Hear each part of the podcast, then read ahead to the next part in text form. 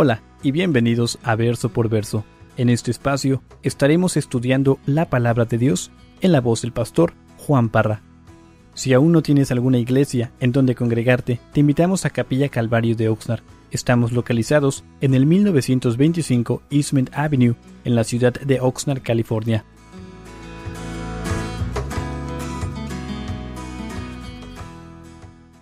Bueno, hermanos, antes de entrar aquí al libro de Josué, yo no sé cuántos de ustedes, porque yo sé que algunos de ustedes tienen poco en la iglesia y tal vez no conocen eh, este personaje de Josué, entonces voy a, dar una breve introducción de, este siervo de Dios.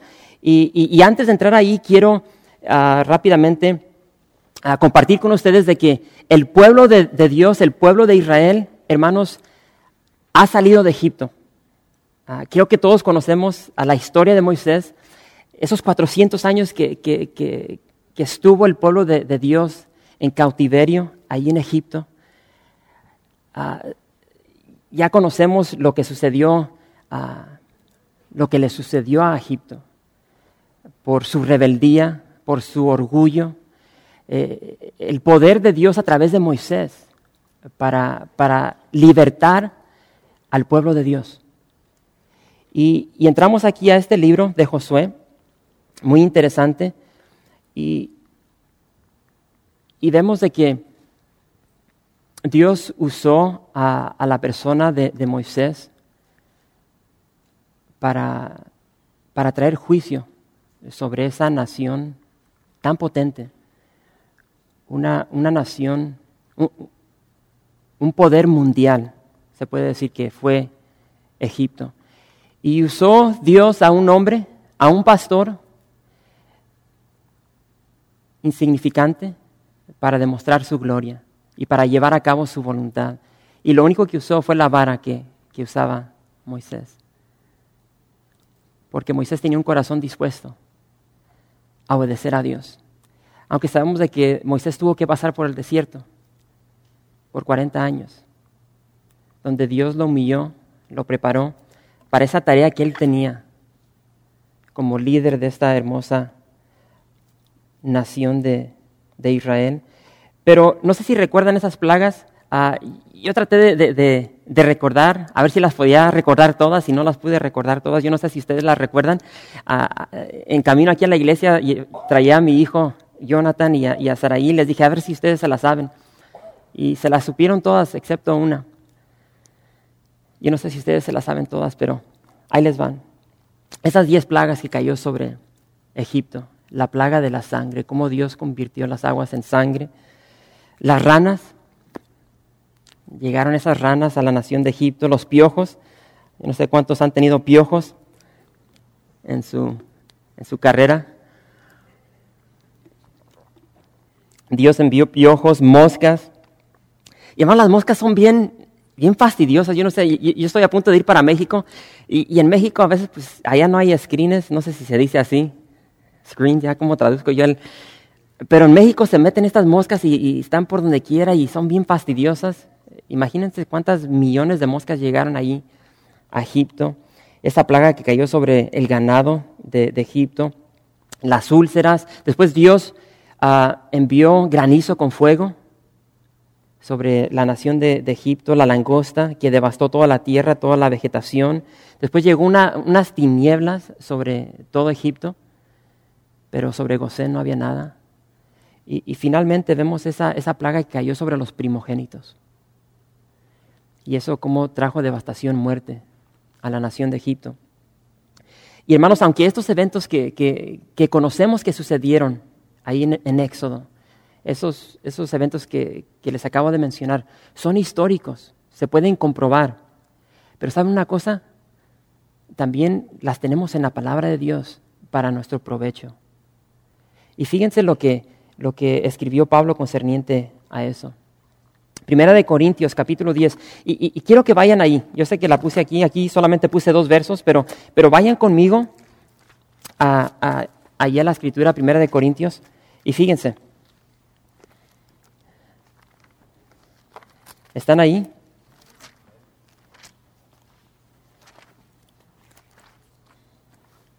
Digan amén. Ok, fíjense. Yo solamente puse el verso 6 y el 11, pero fíjense lo que dice desde el principio. Ahí en el verso 1 dice, porque no quiero, hermanos, que ignoréis que nuestros padres todos estuvieron bajo la nube y todos pasaron el mar. ¿De quién está hablando? Está hablando de ese tiempo de, Israel, cuando estaban bajo Moisés. Dice, y todos en Moisés fueron bautizados en la nube y en el mar, y todos comieron el mismo alimento espiritual, y todos bebieron la misma bebida espiritual, porque bebían de la roca espiritual que los seguía, y la roca era Cristo. Pero de los más de ellos no se agradó Dios, por lo cual quedaron postrados en el desierto. Dice ahí en el verso 6.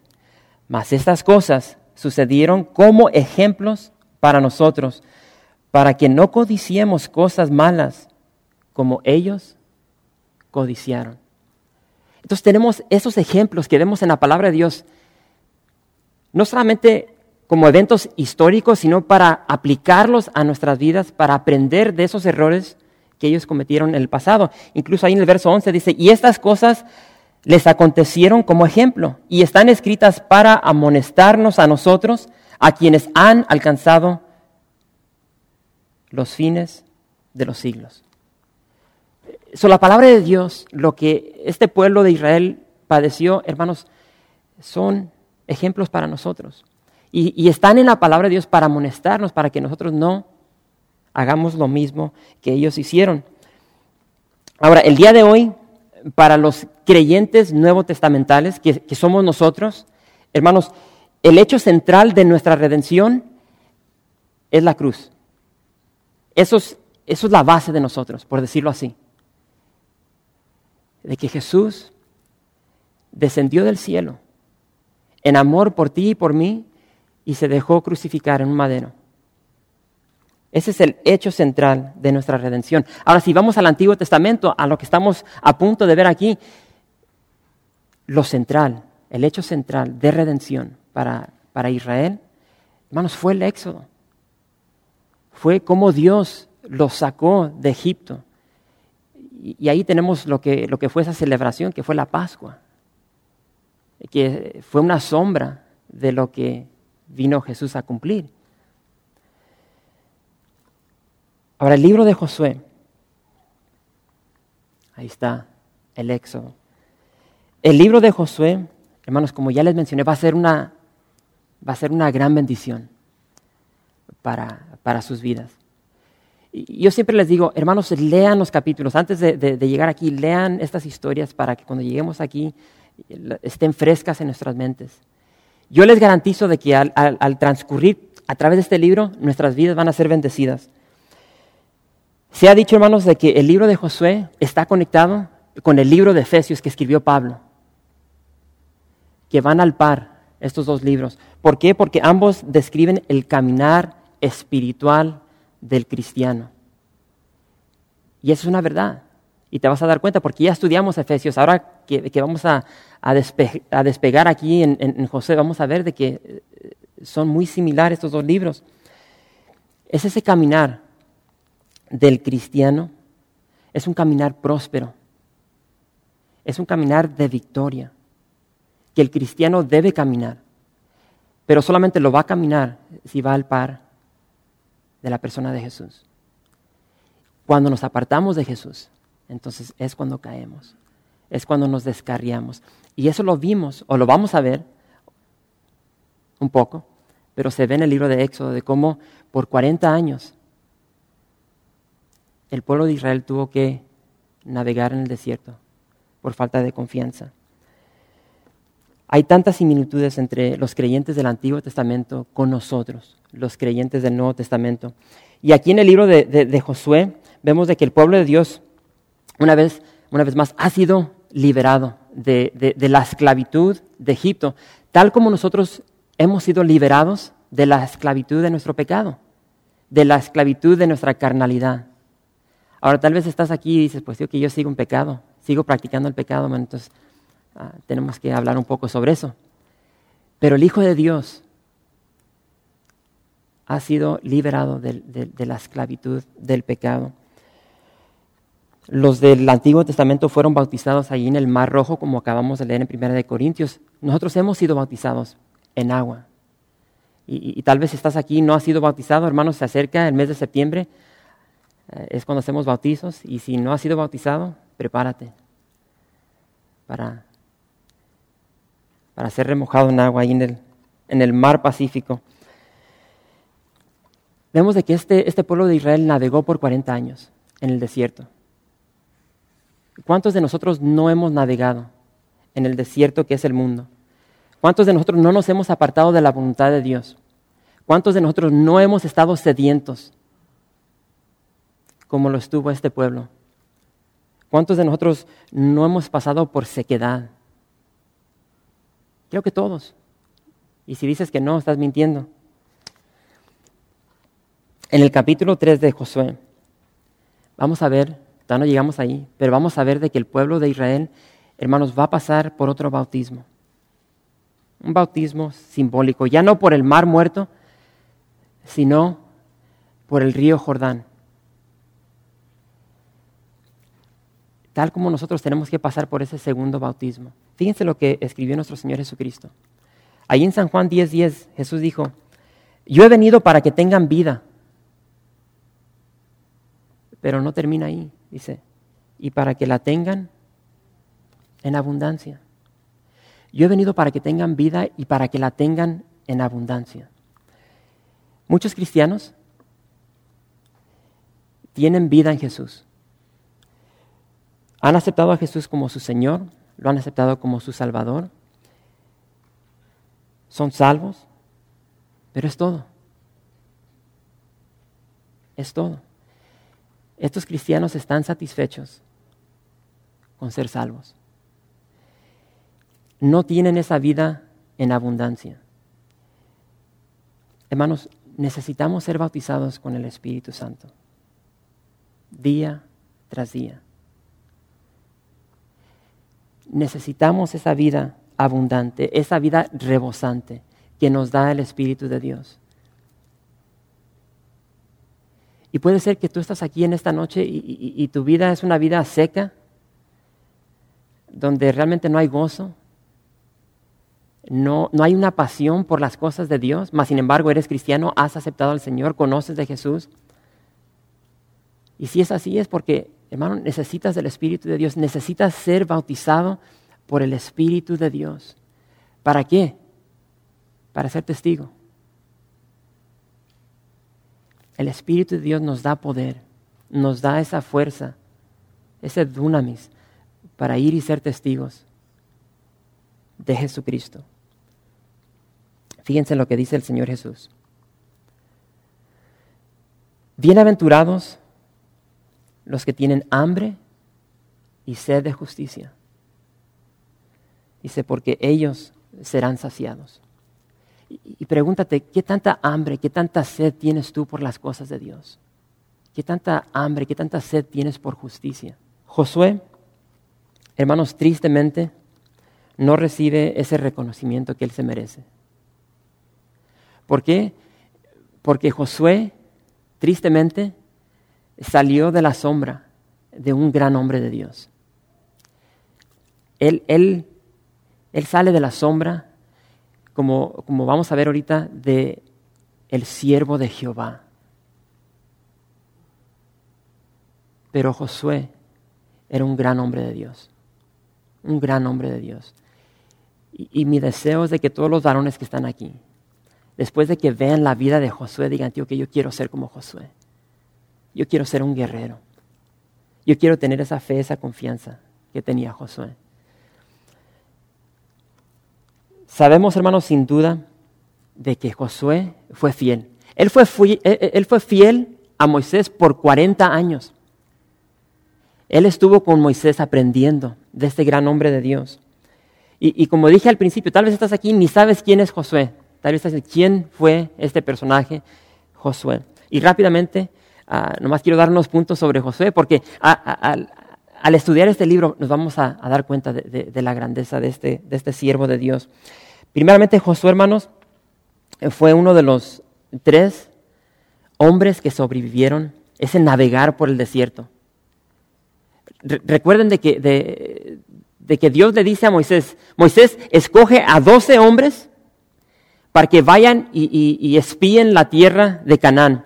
Entonces Moisés va y agarra a doce hombres, esos doce hombres van y, espían la tierra y, ven la hermosura de la, de la tierra de Canaán. Pero no solamente ven la hermosura, sino que también ven, ¿qué? Gigantes. Ven a gigantes. Y es todo lo que tenían que ver. Todo lo demás se hizo oscuridad. Y llegan estos espías y, empiezan a soltar todo el rollo. Moisés, no, dice, chales, dice, parecíamos así como chochos al lado de ellos. Y empiezan a, a aventar toda esta negatividad. Y dice que el pueblo de Dios se desanimó. Y solamente Dios, solamente, perdón, dos varones tuvieron esa confianza, esa fe en Dios. Josué y Caleb. Josué fue uno de esos dos varones. Y, por esa ah, falta de confianza en Dios, Dios los castiga y tienen que ir caminando en vueltas alrededor del desierto por 40 años hasta que todos los varones de 20 años en arriba murieron.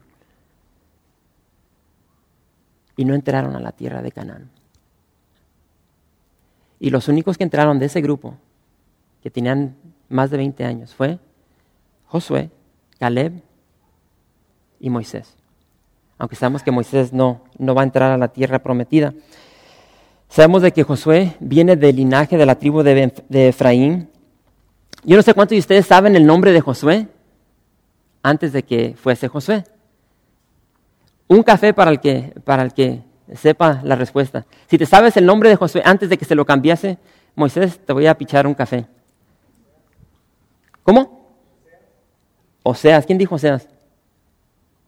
Te debo un café, bro. Moisés le cambia el nombre a, a Josué. Oseas significa salvación. No sé, Moisés no le gustó, o sea, vamos a cambiarte el nombre a Josué. Josué es el nombre hebreo del nombre griego Jesús. O sea, significa salvación, José significa Jehová es salvación. Porque a través de Josué, más bien a través de Dios, en la vida de Josué es quien trae salvación al pueblo de Dios. Hermanos, Josué y Caleb, como les acabo de mencionar, fueron los únicos de los dos espías que tuvieron fe en Dios, confianza en Dios, para entrar en contra de esos gigantes en la tierra de Canaán.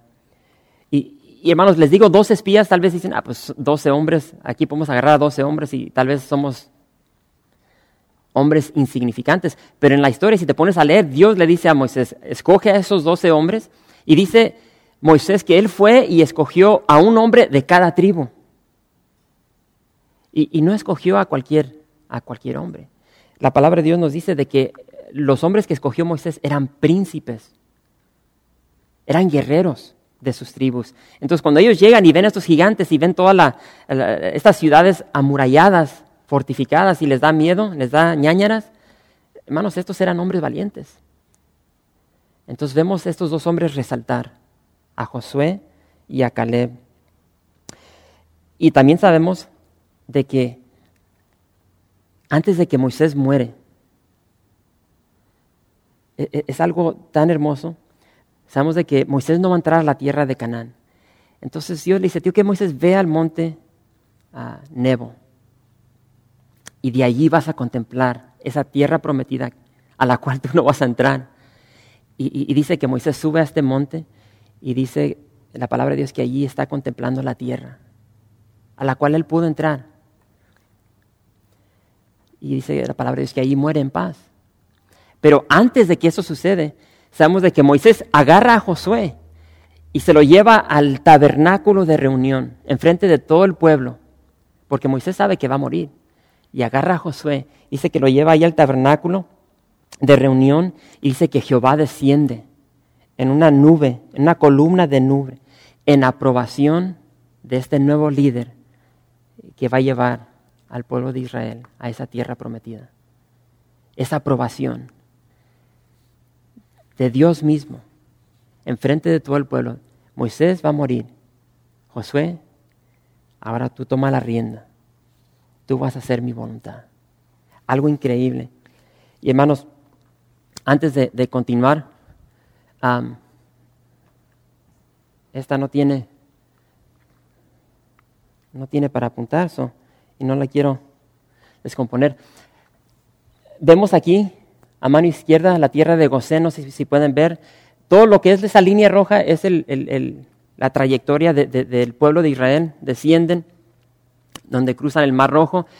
Y para que se den una idea, ahorita que vamos a entrar al libro de Josué, el pueblo de Dios se encuentra hacia arriba. No sé si alcanzan a ver. No tengo mis lentes, o no sé si ustedes pueden ver. Ahí donde está la parte así como media anaranjada. No sé si alcanzan a, leer donde dice Jericó.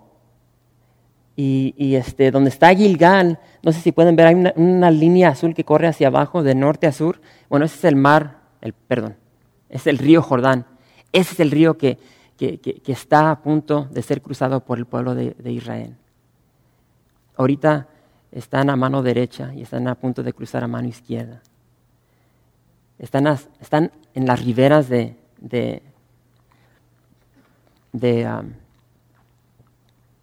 río Jordán. Pero fíjense todo lo que, lo que ha caminado Israel por el desierto. Y a puro patín.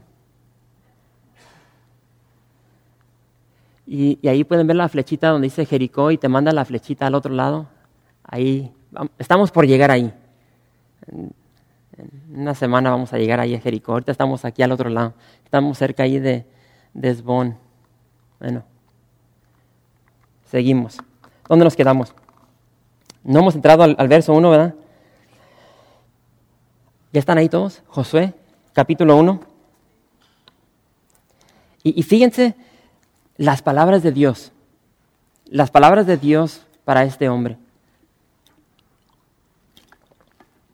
Y dice Josué, ahí en el, verso 1, dice, aconteció después de la muerte de Moisés, siervo de Jehová, que Jehová habló a Josué, hijo de Nun, servidor de Moisés, diciendo, mi siervo Moisés ha muerto, ahora pues, levántate y pasa este Jordán, tú y todo este pueblo, a la tierra que yo les doy a los hijos de Israel. Y nos detenemos ahí. Como podemos ver, Moisés ya murió. Ahí nos lo dice en el, en el verso 1. Y, y, como mencioné ahí en casitas, hermanos, esto me impactó a mí. De cómo eh, Moisés recibe ese título, ese título de siervo de Jehová. Ahora, yo no sé si tú tienes ese anhelo de ser reconocido como un siervo de Dios. Mi, deseo es de que sí, de que tú seas un siervo de Dios, un esclavo de Dios, una persona que rinde su corazón, su voluntad a los propósitos, a la voluntad de Dios. Y vamos a ver de que en este libro ese título se le da un sinnúmero de veces a Moisés. A Josué dice que Josué era siervo de Moisés. Pero lo interesante es de que al final Ahí en el capítulo 24 de José, en el verso 29, Josué va a recibir ese título también. Va a recibir ese título de siervo de Jehová. Bueno, estamos aquí en el verso 2. Israel ha, ha completado ese periodo de duelo por la vida de Moisés, por la muerte de Moisés. Y ahora vemos que, hermanos, es tiempo de proseguir. Es tiempo para que el pueblo de Dios siga su jornada. Es tiempo para el pueblo de Dios que siga con las metas que tienen. Es tiempo para que el pueblo de Dios siga viviendo. Josué no se puede quedar en las sombras de Moisés. Él tiene que seguir. El día de mañana está por llegar. Él tiene que, seguir. 39 años antes, Israel tuvo la oportunidad de cruzar ese mismo río Jordán y entrar a la tierra prometida. Pero como ya mencioné, les faltó confianza, les faltó fe en Dios y ahora Josué tiene ese privilegio, ese gran privilegio de ser el personaje que va a cruzar el río Jordán y entrar a esa tierra tan anhelada por el pueblo de Dios, esa tierra que le fue prometida a Abraham. El privilegio ahora lo tiene Josué. Y fíjense que Dios le habla a Josué. Y, al escuchar estas palabras, ponte a pensar, ¿qué es lo que estaba corriendo por la mente de este hombre? Y cuando él está ahí, trata de visualizarte, está a la, a la ribera del río Jordán. Él sabe que al otro lado del río Jordán le esperan dolores de cabeza. Y Dios le dice, Josué, levántate y camina hacia adelante. Dios le dice, levántate de tu temor, levántate de tu inseguridad. Josué, levántate y solamente confía en mí. No pongas tu confianza en lo que tus ojos ves. Pon tu confianza en mí. Y levántate y vete a esa tierra que yo te doy. Eso es lo que le dice Dios a este, a este hombre. Y hermanos, Josué tenía que arriesgarse. ¿A cuántos, de ustedes, ¿A cuántos de ustedes les gusta arriesgarse? Creo que a muchos de nosotros no nos gusta arriesgarse. Josué tenía que arriesgarse. Hermanos, la persona que no arriesga nada, no está obrando. Nada tiene y al final se vuelve nada. Hermanos, no tengan miedo a enfrentar riesgos. Me encanta lo que dijo un hermano y, creo que ahorita con todo lo que está sucediendo con el mundial, creo que nos cae al 20. Ah, e, e, es tan fácil para nosotros sentarnos ahí en el sofá, en las sillas y estar viendo estos partidos. Yo no sé, ustedes, estaba, llegué a la casa hoy, antes de llegar aquí y empecé a ver las, las repeticiones del partido entre, entre Ghana y Uruguay. Y, el, de, el de Ghana falló un penal para ganar el partido. Y después se fueron a penales. Y, en los penales, un falladero. Yo digo, pues hasta yo los meto. Y creo que nos ponemos a ver estos partidos y, nos ponemos a criticar. ¿eh? Changa platanera. No, no, meten, no meten ni fiado y criticamos. Y, además, yo sé, una de las cosas aquí, a mí siempre me critican. Y, eso, es, eso es parte de la vida. Criticamos.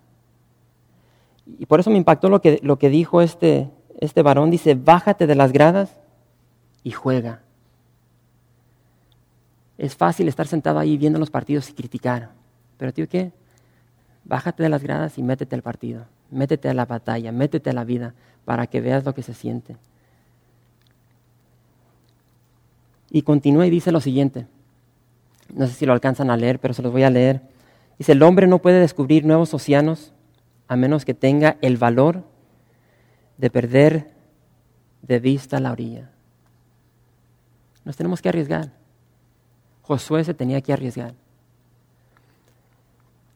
Hermanos, entre más conocemos a Dios, escuchen esto, entre más conocemos a Dios, más sabremos de su gran poder. Entre más conocemos a Dios, más sabremos de que, de que Él es omnipresente, Él está en todo lugar. Entre más conocemos a Dios, más sabremos de su gran bondad, más sabremos de su gran misericordia, entre más conocemos de Dios, más sabremos de su inmutabilidad. De que Dios no cambia. Él es el mismo ayer, hoy y por los siglos. Entre más conocemos a Dios, nos vamos a dar cuenta de que Dios tiene una sabiduría infinita. Entre más conocemos a Dios, más será nuestra confianza en Él. muy importante. Philip Bennett dijo lo siguiente.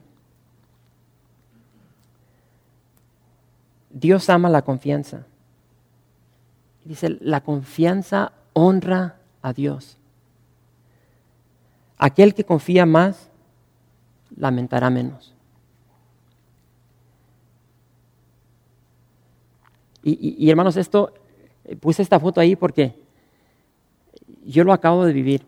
El día, el día de ayer llegué a la casa, ¿sí fue ayer?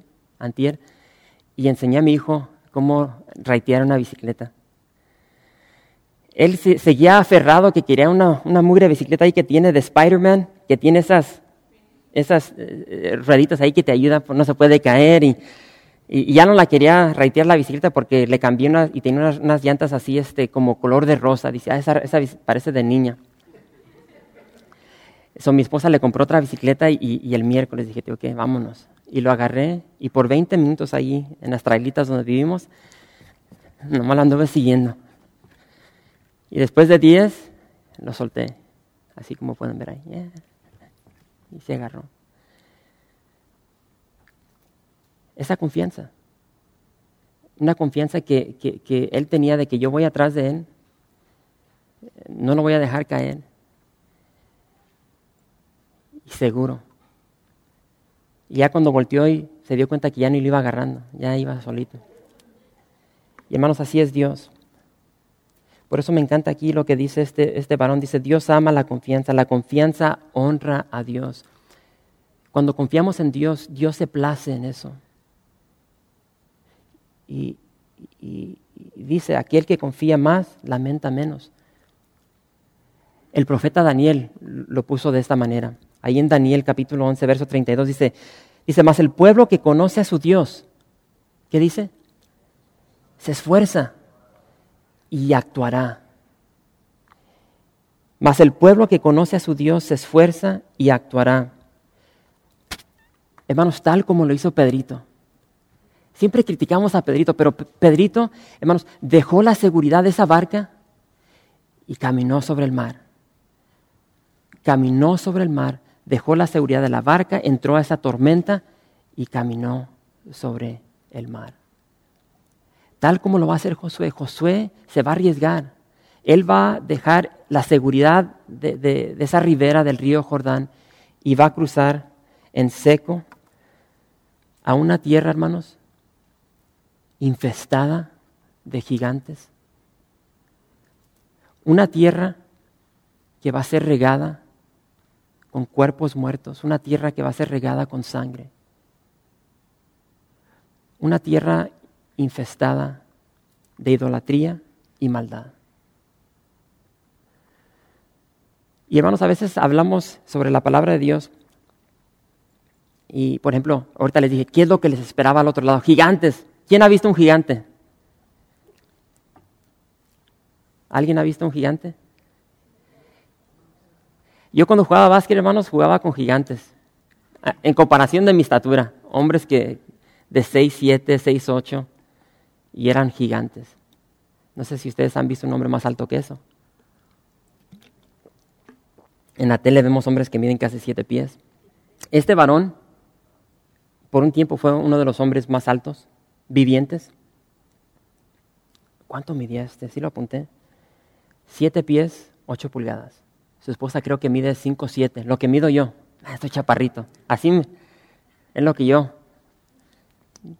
Sí le paso la cintura. Siete, ocho. Aquí lo tenemos una vez a, a un lado del hombre más chaparrito del mundo. Ahora este es el hombre considerado más alto del mundo en este momento. Este hombre mide 8 pies, 5 pulgadas. Un gigante. El carrito se ve así como de juguete a su, a su lado.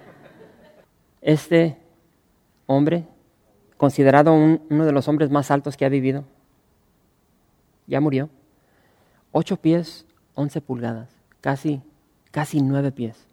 Cuando la palabra de Dios menciona gigantes, hermanos, estamos hablando de hombres que midían más de 9 pies. Y, típicamente el día de hoy vemos, con excepción de este, pero típicamente están flacos, ah, pesan 100 libras, o sea, hombres débiles. Este sí se ve como que está bien macizo. Pero estamos hablando hombres gigantes que medían más, más de, nueve pies. Uno de los que, que resalta es ese hombre Goliat con el cual eh, peleó David. Medía más de nueve pies, algunos dicen que medía más de diez, pero no estaban todos flacos, desnutridos como los que vemos el día de hoy. Dice que, que Goliat cargaba cerca de 270 libras de pura armadura. Eran hombres fuertes. Ahora, imagínense ustedes llegar a una tierra desconocida y estás viendo a hombres que miden nueve pies, hombres valientes, guerreros. ¿En qué vas a confiar? ¿En tu vista o en Dios? El día de hoy nos enfrentamos con, con tantas luchas, tantas pruebas y confiamos en lo que vemos y no lo que dice Dios en su palabra. Esa tierra era una tierra especial, una tierra prometida al pueblo de Israel. Era una tierra, dice la palabra de Dios, que fluye, que fluía leche y miel. Y, y hermanos, todo lo que había en esta tierra era gigante. Dice que estos, estos espías cuando entraron a la tierra, dice que vieron, que vieron uvas. Dice que cortaron un racimo de uvas y entre dos hombres lo tuvieron que cargar. El día de hoy ves unas uvas de este tamaño, las más grandotas, que están llenas de semillas. Hermanos, las uvas en ese tiempo estaban del tamaño de un, de un balón de básquet. Realmente era una tierra que, que fluía leche y miel. Una tierra la cual Dios había prometido para sus hijos, para su pueblo. Era una tierra especial. Y en esta noche quiero que te hagas la pregunta, ¿qué te impide caminar sobre el agua? ¿Cuál es, cuál es tu Jordán el día de hoy? ¿Cuál es ese Jordán que, no puedes cruzar? Ese Jordán que te tiene estancado el día de hoy. ¿Qué, qué, ¿Qué te impide caminar sobre ese Jordán en seco? Y quiero decirte que Dios te dice, te dice lo mismo que le dijo a Josué. Y dice, Marcos, levántate y pasa este Jordán. Alejandro, Dios te dice, levántate y pasa este Jordán. Dios no cambia, es el mismo. Y, y hermanos, en nuestras vidas siempre van a llegar nuevos retos. Siempre. Siempre van a llegar nuevos retos de distintos colores, de distintos sabores. Esos nunca van a cesar. Retos que, que nos van a llenar de temor, de angustia, de dolor. Pero saben una cosa, esos retos con Dios se hacen aventuras. Y saben, todos tenemos un pasado. Hermanos, yo nunca en mi mente pensé que yo estaría al frente o atrás de un púlpito, jamás. Yo nunca me imaginé un día ir a, distintos países del África a predicar la palabra de Dios. Nunca me imaginé predicando la palabra de Dios en Europa, en Israel en México. Pero Dios a mi lado me ha abierto mares, me ha abierto puertas, ríos, para ir a distintos lugares y, y compartir las buenas nuevas.